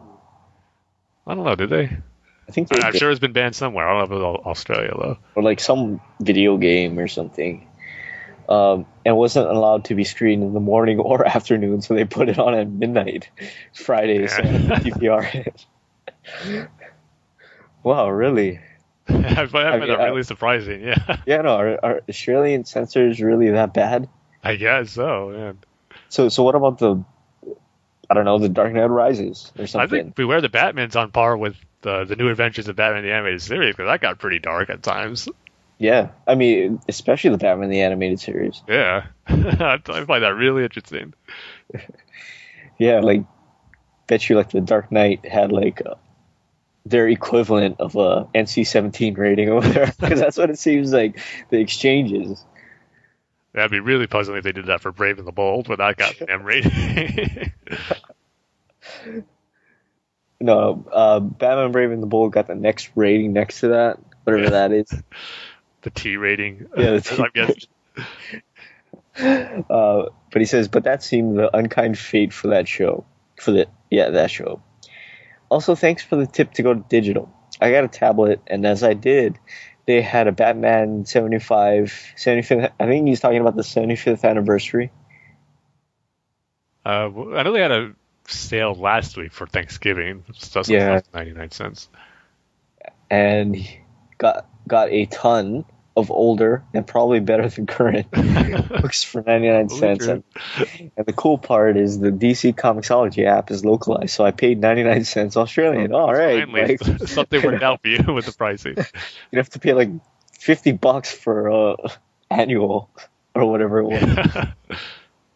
was. Then after that, they had the Batman Eternal sale, and I got some randoms, but the best I got was the Steph Brown Batgirl run and the Red Robin run for 99 cents an issue. Those are really great runs, right, Tim? Yeah. Well, like you're gonna. You didn't read. I still haven't read Batgirl. Yeah. I'm taking your word for it though. That it's really good. Yeah, it is. So if anyone asks me, I say it's really good. But he goes on to say, I've been keen to read those for a while, and they're impossible to get in trade. These things you would probably have covered in your next show, but I'll put in my 2 cents now since, as of writing this email, the news broke. The Convergence storyline is interesting to me, and I'm hoping that they are good. Why they went with Gail Simone to write the Nightwing Oracle story, who just butchered the current background and not get the awesome Chuck Dixon who handled their story with love in the 90s is a real shame. My question is, would you rather have an alternate timeline like the Injustice comic, which I highly recommend the first 2 volumes, the Batman-Superman conflict, and the fate of Nightwing/Damian is fantastic? Or would you rather they blend both this and the New 52 and take the best of both. I'd rather have two separate lines, and maybe like eventually have some type of crossover thing where, like, you know, they go to a parallel universe and it's those different timelines. But just to have like them separate, I used the comparison before to the Marvel Ultimate Universe. If they did something like that with the old continuity and the New 52, I'd be really happy, but probably would be buying more of that other continuity than New 52 books. Yeah, and I agree with you. But he says, if they blend both, they have to say Batman has been around longer than 6 years, because that is ridiculous. Yes, it is. I think it's only 5, though. New 52. I like 0 year, but that timeline was stupid. Also, a quick question at New 52 Batman. Is that supposed to be a horror book? Sometimes it plays like one, that's for sure. Yeah. Especially during the Court of Owls. Yeah, and even the earlier issues of Death of the Family with Joker in the police station. Oh, yeah. Yeah, you're right. That first issue that they had. Yeah. It comes off that way to me with what happened to Batman when he was in the maze of the court. Yeah, totally. Yeah. With the Joker cutting his face off. Did they explain the reason for that? Yeah, they kind of did in the last issue, or the last part of that story. And then even 0 year had a bit of that feel. The cast of the Suicide Squad looks good, except that Motto being cast, but hopefully she gets taken out early. Which one? I think it's probably the one we're talking about, the Enchantress. Oh, Claire Savine? Yeah. Whatever her name. That's it. We're going to call the Enchantress because that's her character name. Will Smith is a great call. He does badass well. The girl playing Harley looks the part, but I haven't seen her act. Jared Leto as Joker is interesting. Hopefully not a Heath Ledger clone, and I hope he cuts his hair. Jai Courtney, I'm okay with, since he is an Aussie, and you can't do Captain Boomerang unless he is Australian. No offense, but Americans doing an Australian accent is painful to listen to most of the time. I'm sure it is. I think if Steve Irwin was still with us, he would have been vegetarian. Oh man, can you imagine it was Captain Boomerang? He would be old. He would be the one I'd picture in like the campy Captain Boomerang outfit with the blue costume with the hat where he has like white boomerangs all over it. Yeah, and you know he's going to jump on a crocodile at some point. Or I don't know, some wild killer shark in it. Oh, that would be a good twist. The main villain is Killer Croc, and only Steve Irwin as Captain Boomerang can take him down. What could have been. Yeah, man, it's too bad he passed away. Man, can you believe it's almost... I remember that like almost 10 years since that happened. Yeah. Yeah, it's so sad how it happened, though, just the way he went out. I know, man. I was the thing that he sad. Loves, too. It makes it even worse, yeah. And I was actually sad when he died. And I couldn't believe that he died. I know. But, can you imagine? I know. I think it was filmed, too.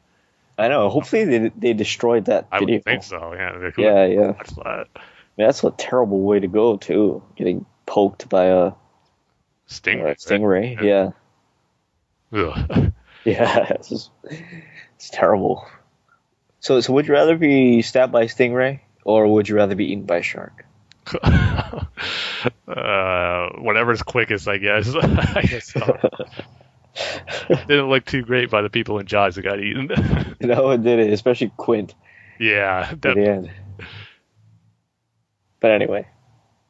It's a sad thing that Steve Irwin died. Right, Tim? Speaking of getting back on the happy track on the show. Yeah. But Mike goes on to say, my main conversation question is, do you guys have an iconic Batman moment or thing that every time you see it, you go, that's so Batman? Mine is the backhand punch. I love it so much ever since I saw it in Batman 89. I get a big smile when I see it in other interpretations. Yeah, no, I was thinking about that. There is two. One of them is kind of a standard one, but I just like it when it happens, where he does where he just walks away from whatever scene or area he's in, and no one notices what he does to Gordon all the time. He just vanishes without a sound, and everyone is shocked that he's gone, or when he sneaks up on him. I love that. But if I had to pick one of my favorite things is seeing Batman interrogate people to get the information he wants. Just the way he does it is just so cool. Whether it's hanging people from a rooftop by the leg or through the rope, or just having people by the neck against the wall, just like striking the fear in them. There's great moments of that in the animated series. And then one of my favorite moments ever from any Batman story, and with particular live action, is Batman Begins, where we see him interrogate Flash for that first time. I had the same thing that Mike said in his email. Right when I saw that sequence, I'm like, that's so Batman right there. That's the Batman I've been waiting for to see on the screen. So the interrogation stuff that Batman does is one of my favorites. I just love seeing him do that because that's the Batman character I love seeing. Yeah, for me, it's seeing Batman perched on like the roof of a building or something, and his cape blowing, which was one of my favorite scenes in Batman Begins, and I'm glad they brought it back for Dark Knight Rises. Yeah, when he's on that statue thing, and when Catwoman is like, she says something like, "Are you guys deaf? I'm gonna kill this guy," and then Batman says something like, "They hear you, they just don't care." Yeah, and he's kind of like couched, and like you see his cape. That's one of those moments. Yeah, the Dark Knight trilogy had a lot of cool shots like that. Yeah, yeah. And like in the first one, when he's on that gargoyle, and he has that long cape. Yeah. He has a long cape on. So yeah, that was cool. But yeah, thank you, Mike. You know we love you, even though you live in Australia. Even though that's not a bad thing, because Australia is kind of like, it's a good place. Yeah, couldn't any comparison. No, not really. But it's a good place. So with that, Corbin, we don't like you because he didn't send an email. He didn't send an email this time. So he was telling me on Twitter he had a lot of Star Wars questions for me, and I couldn't answer them through Twitter what he asked me. I was hoping to send an email, but maybe next time.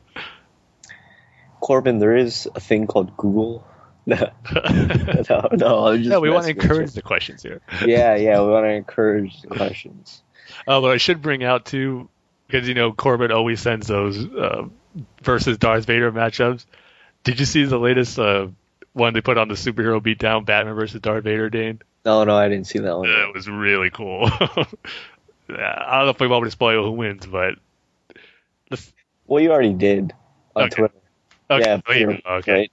Well, spoilers, anyone else that hasn't seen it, Vader came out victorious, which got me validated over Corbin's arguments. It's a correct conclusion. It is, but when you watch it, man, Batman did everything he could to win. Batman did a lot of cool stuff. It's like, there's this one moment in there where like he could have won, but it would have involved killing Vader, which he can't do. So Vader even calls him out on that, which was awesome.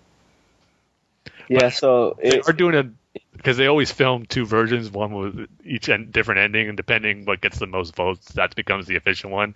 And then later on, they'll release the alternate ending one. So pretty soon, they should be released one where Batman wins, which I'm curious to see how that plays out. But the first one that came out, really cool. Seeing Batman with a lightsaber, man, it's so awesome. Just definitely got to check that out.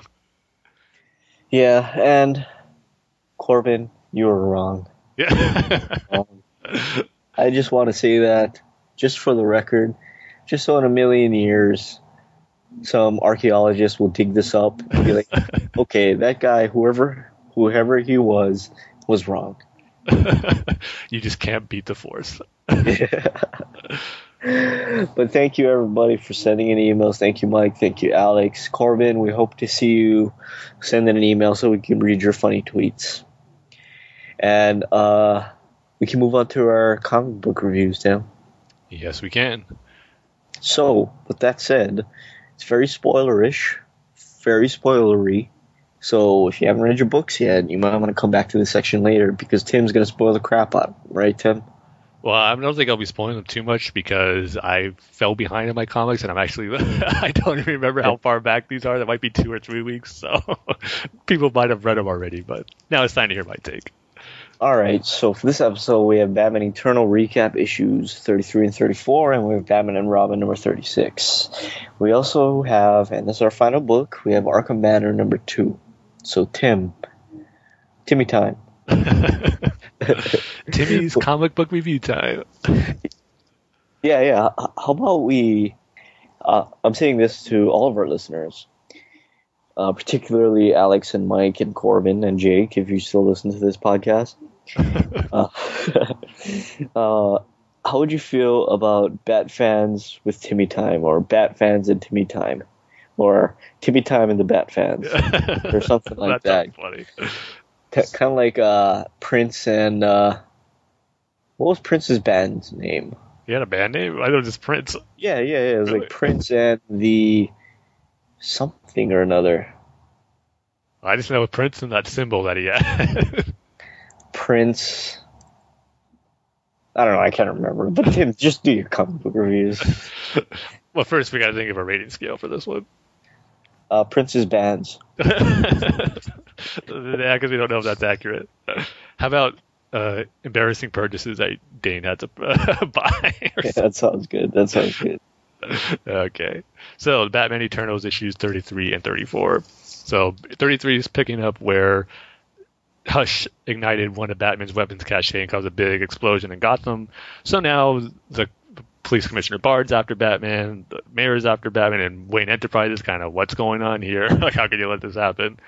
So the main thrust of this issue is really Batman and Julia kind of working together to deactivate the remaining weapon caches he has scattered all about Gotham. And wait, Tim. Sorry, I don't mean to interrupt you, but this is very important. Oh, no. It's Prince and the Revolution. Okay. Yeah. That was important. Good thing you interrupted me. Yeah, so, I never heard of that, really. So, Bat fans and the Timmy Time? And the Revolutions. Or Timmy Time and the Bat fans. Yeah. There you go. Something like that. Yeah. But now that that's settled, back to the review. Yeah. So Batman and Alfred's daughter Julia kind of working together to stop the remaining weapons caches, and I kind of like the interactions they had with each other. They were kind of both underestimating their capabilities. Batman saying, like, this is your first time out, and she's all, no, I've been like a federal agent, so I know how to handle myself. So I like their interaction that they had, just kind of building, because we know she's going to be around with the team after this, since she's in Scott Snyder's current Batman story. So kind of like seeing how their working relationships get started before she's actually out in the field. We get a cool moment too where some SWAT officers, because Commissioner Bard's putting it out to get Batman since it's his weapons cache, they want to catch him. But then this SWAT officer, like this big old armor gear, it almost looked like a super villain armor, like gas mask, body armor, everything. That him and Batman had some funny interactions too. Like Batman's like, "Oh, okay, you must be new," and he throws batarangs at him, and the officer's all, "Oh, you need some new tricks," and he's like sprays out this foam to try to freeze Batman. And it gets on his cape, which kind of immobilizes him. But of course, Batman gets out of it. He's like, okay, yeah, you are new. And then he's able to take him down with his own weapon. He gets him stuck in that foam or substance that he has. It was cool seeing Batman interact with someone who thought he was all tough and young to take down Batman in his high-tech gear. But Batman took him down pretty easily. Then Batman goes to check on Julia, and she took care of the reigning officer who was trying to arrest her. So again, going back to those things where like, yeah, I see, I'm ready, I can handle myself, and she kind of impresses Batman a little bit, but of course he's all saying like, don't get too cocky. So the remainder of this issue, we see Lucius Fox talking to Batman, or actually talking to Bruce, but it's actually he's still in Batman costume.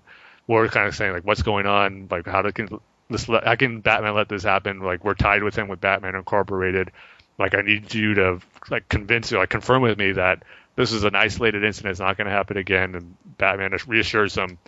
But we kind of reading that, it's not going to be the case. Hush is going to reactivate another one of those caches. But the issue ends where Batman's taking out another one and Julia's taking out her own. But at the end, the one she was at, it gets revealed when she enters it. Hush comes right behind her. And it ends on a cliffhanger with Hush sneaking up from behind her with a gun drawn out. So that's how issue 33 ended. It was a solid issue. It was more entertaining than moving the story along. So I'm going to give this one 3 out of 5 embarrassing purchases that Dane had to make. And then issue 34, this one was pretty cool because we finally got to see another, I would say, a pretty cool fight between Batman and Hush. But before we get there, Hush and Julia have a fight, but it's more of a firefight with guns, and Julia's able to use one of the weapons Batman had stored there. in his weapon cache. It was pretty cool because it's not normal guns with bullets. But, and Hush is underestimating her, too, because he doesn't know she was an agent. She's able to shoot him with a grappling gun, shoots him right through the shoulder. She's feeling pretty good about herself, but then Hush comes right back and shoots her like around the thigh area, and she's put out of commission. And then while she's lying there, he activates the bomb, which is going to blow up the weapons cache and cause another explosion in Gotham, which puts the city officials in real panic mode and saying, like, to Lucius Fox, okay, something has to be done here. Like, this needs to stop. So Batman goes to the place where Julia was in the explosion, and of course Alfred's real concerned because that's his daughter in there. And the panel sequences we got in this issue reminded me a lot of Death in the Family, actually, where Jason Todd gets blown up by the Joker. The way Batman's running up to the explosion, moving the rubble, it's got a real sense of that vibe from Death in the Family here, but we don't get any shots like where he lifts her body up in that classic image from the Death in the Family story, but he does recover and takes her to the Batcave to try to help her recuperate. And then he's able to find out where Hush is moving towards the final weapons cache, which is actually in Gotham's hospital, which is where his mother was at, or it's named after the Martha Wayne Hospital, Foundation Hospital. So Batman discovers Hush there in a really cool pose and with a full spread page layout where Hush is just sitting on a throne made out of all the weapons and guns. It's a pretty cool image and just a great way to show that just the type of villain he is, mocking Batman sitting that way on all his weapons. Then he gets into like this suit that reminds me a lot of the new Arkham Knight suit we're seeing in the Arkham Knight video game. That armor and the helmet design reminded me a lot of that. Him and Batman have a fight, and of course Batman's able to take him down. Not necessarily easy, but he's able to get some good shots in there right away. Throws a batarang right in his helmet's face, and he's able to get some punches in there to take him out. He has him beaten pretty quickly, but then Hush starts some trash talking to him, mocking Batman, saying like, oh, you're just a boy and his toys, to keep his mind off his mom and dad who aren't here anymore. And that gets Batman aggravated, and then Hush is able to take him out with some few kicks, and he grabs him by the neck. But here's what I like about Batman here. He's being choked by Hush in this new high-tech suit. And Hush thinks he has him, but no, Batman just headbutts him right in the face, stutters. Hush like doesn't lose his grip, but he stutters. And then Batman just headbutts him again. It's only two headbutts, and Hush is down for the count. He's just knocked out. So Hush only got about two good kicks in there, and Batman was able to get so much more in there to take him down, showing that he's a better fighter. And there's just some good dialogue in here, too. Kind of Hush mocking Batman, and Batman telling him why Hush will never be like him, even though he compares himself to Bruce Wayne all the time. This is how he's just, about Batman, just showing him how he's nothing like him, no matter how much you say you are. But as Batman's saying this, Alfred's telling him he needs to watch the news because Lucia's making the announcement that because of their association with Batman, he's pretty much having control over to Wayne Enterprises over to the city officials, which is pretty much meaning that Wayne Enterprises is going to be shut down, or Bruce is not going to have a company anymore. So that's a big blow to him. And as Hush is saying, it ends in a great way where Hush says, like, you know what, Bruce, you might be right. I'm not you. But right now, who would want to be you? Because he's pretty much losing everything right now. He just lost his company. So this was a good issue.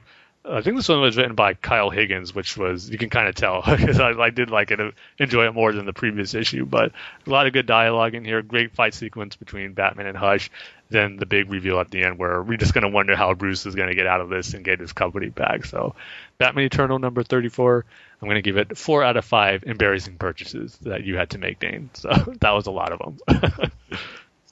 Yeah, unfortunately. I'm probably going to have to go in and buy bras 4 times. We'll see if these next comics are going to have you buy more purchases that are embarrassing. I'm hoping not. I'm hoping these next comics are really junk. So, well, they're not junk. So, but Batman and Robin number 36. This one, not as enjoyable to me as the two Batman Eternal ones. This one's basically just a big old action issue. We see Batman's still in that very cool suit, taking on Apocalypse and all of the different parademons and the different generals that Darkseid has here, which is cool to see. I mean, visually, and the artwork was really cool in this issue, but there was something off about Batman's dialogue in here. I did not like the way that Pete Tomasi was writing Batman.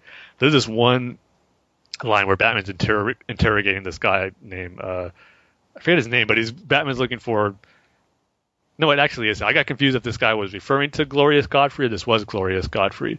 But as he says that, this is the line he says, I can show you where you just let Glorious Godfrey guide you to, and then Batman slams him to the wall, and he says, go be gloriously unconscious. I was like, that's a little too cheesy for me. That's how that Batman would say, be gloriously unconscious. Like, I don't know.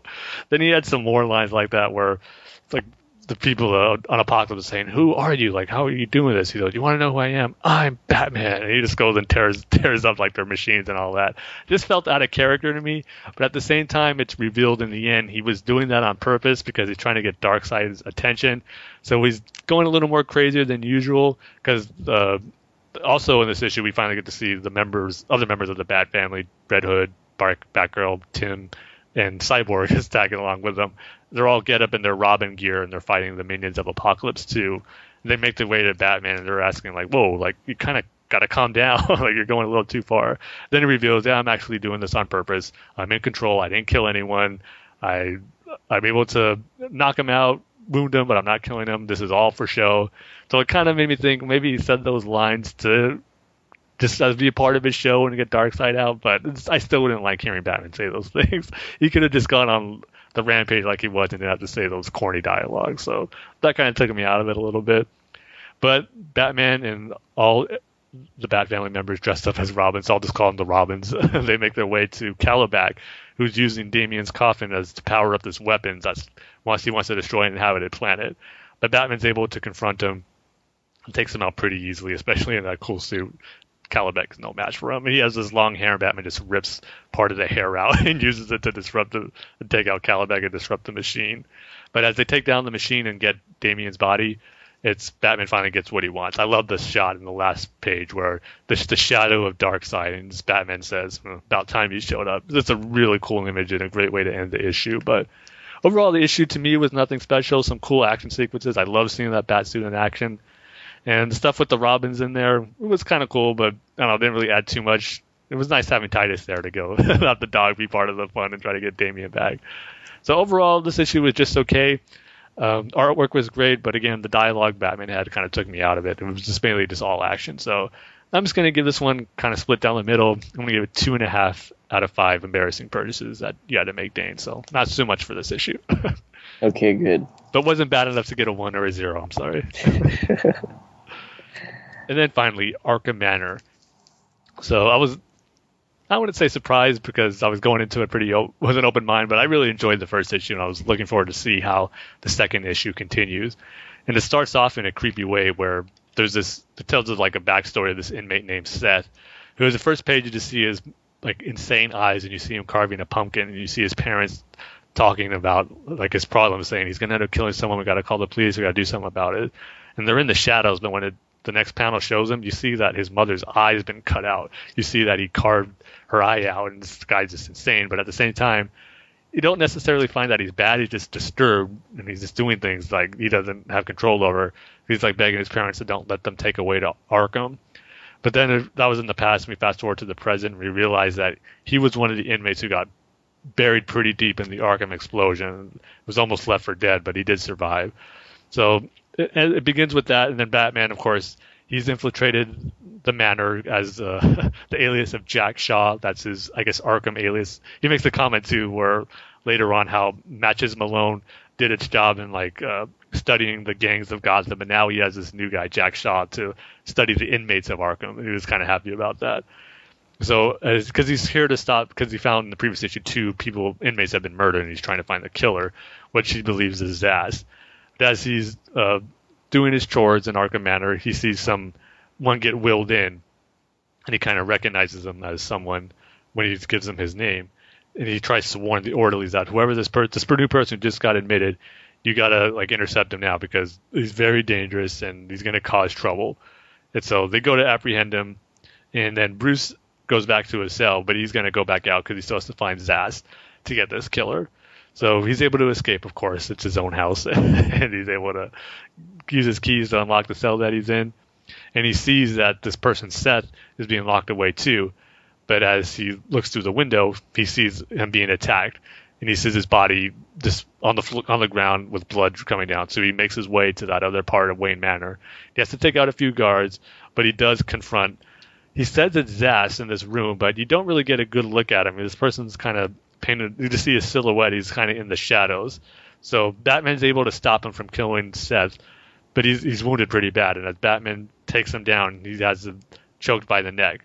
But as he's about to, I don't know if he's going to deliver the final blow or what he's going to do, but one of the orderlies comes in and knocks Batman or Bruce out with his club. And he makes the comment, I'm usually able to handle that with my cowl, but not this time. But when he wakes up, Zsasz isn't there. And he's telling the orderlies, like, no, I didn't do it. You got to get Zsasz. He's right here. But then they say, nope, there's no one in the room. And then you just see the eyes of Zsasz, if it is him, just kind of in the background. So now Bruce, throughout the issue, he was saying, well, I'll be out of here in no time. I'll find Zsasz, capture him, and then I'll be out of here before dinner.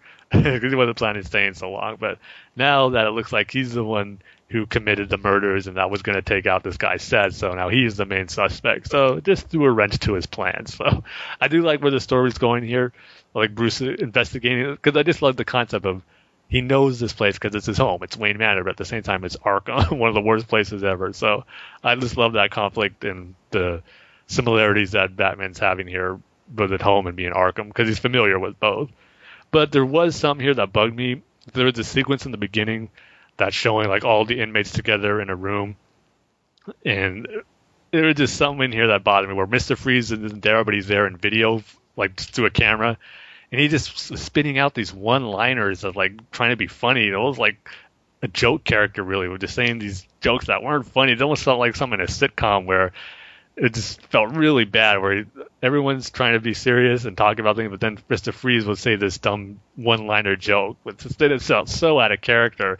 Just to have it being on a TV screen, it just made it seem more like a joke, like something you see in a sitcom, like I said. So that moment took me out of it a little bit. I didn't like how Mr. Freeze was portrayed there as the funny guy spewing these one-liners. So other than that, though, I'm still enjoying where this story is going. So I'm going to give this one a 3.5 out of 5 embarrassing purchases you had to make, Dane.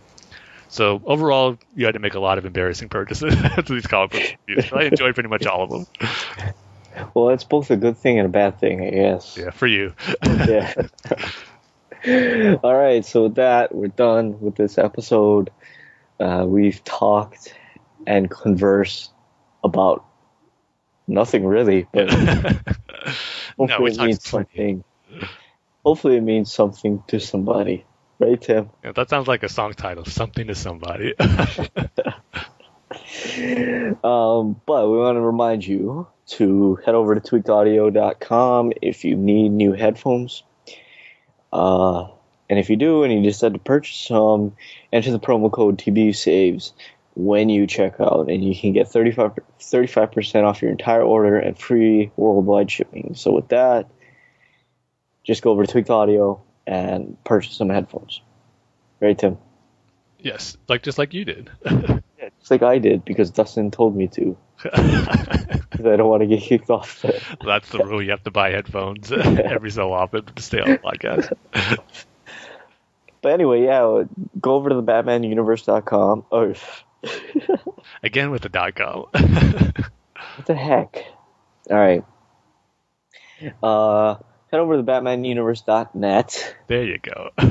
And check out the Facebook page at Facebook.com/BatmanUniverse. And there's a siren behind me. It's just the outro. No, we'll just let it pass. See, the listeners can hear what we have to edit out. Yeah. You're getting an inside peek. I don't live near a crime-ridden area. That's not a police siren. That's an ambulance siren. I live right next to the main hospital for all the islands. So even people from the outer islands come here if it's really serious. So there's always ambulances and helicopters. More ambulances than helicopters, though, at least when we're recording. I think that's only happened twice, but yeah, I don't know. I'm not editing this part out, Tim, because one is enough. Yeah. Like I said, it gives the listeners an inside look to what we have to deal with. I actually live in the valley, and the hospital. If you've ever seen the movie The Descendants, it's the hospital that George Clooney's wife is dying in. That's the hospital that you hear the ambulance is going to. And that's in the beginning of the valley. So sound kind of echoes, I guess. Sound travels. Right, Tim? You always got to look for my approval. Yeah. Yes, Dave. Okay, I'm good then. Now, just go over to check out the Facebook page at facebook.com/thebatmanuniverse. We're on Twitter, and the Twitter handle is @batmanuniverse. And you can follow all of us on Twitter, all of us being me and Tim. Yeah. Both of us. Yeah. Would be the correct term. Both of us, sorry. Tim's Twitter handle is @TimG311. No, that's not it. Well, if I say 311, some people may think that it's 311, like the word 3, and the word 11. Maybe, but I don't think so. No one would put that long of a Twitter name. And mine is @DaneSaysBanana. And you can also find us on iTunes, and you can rate and review us on iTunes, as well as all the other Batman Universe podcasts. So go and do that. And if you want to send us an email like Mike and Jake hasn't sent us an email in a long time. Alex, because Alex sends us an email every episode. You can email us at batfanswithoutpants@gmail.com. And you can check out our Facebook page at facebook.com/badfanspodcasts. Is that still going strong, Tim? Yeah, it's going as strong as ever. It's just nobody's listening to you. Yes. And you can check out our more active Twitter account at the Twitter handle is @batfans27. So with that, as we like to say at the end of every episode, we love everybody. We love you. If you're listening to this, we love you. Just remember that we love you. That two people in this world love you. Right, Tim? Yes. If you feel no one does, you know two people do. Me and Dave. I don't know how that helps. Yeah. That'll make that worse. But just know that two people in this world love you. So with that, we'll see you guys next time, everybody. Bye-bye. Adios.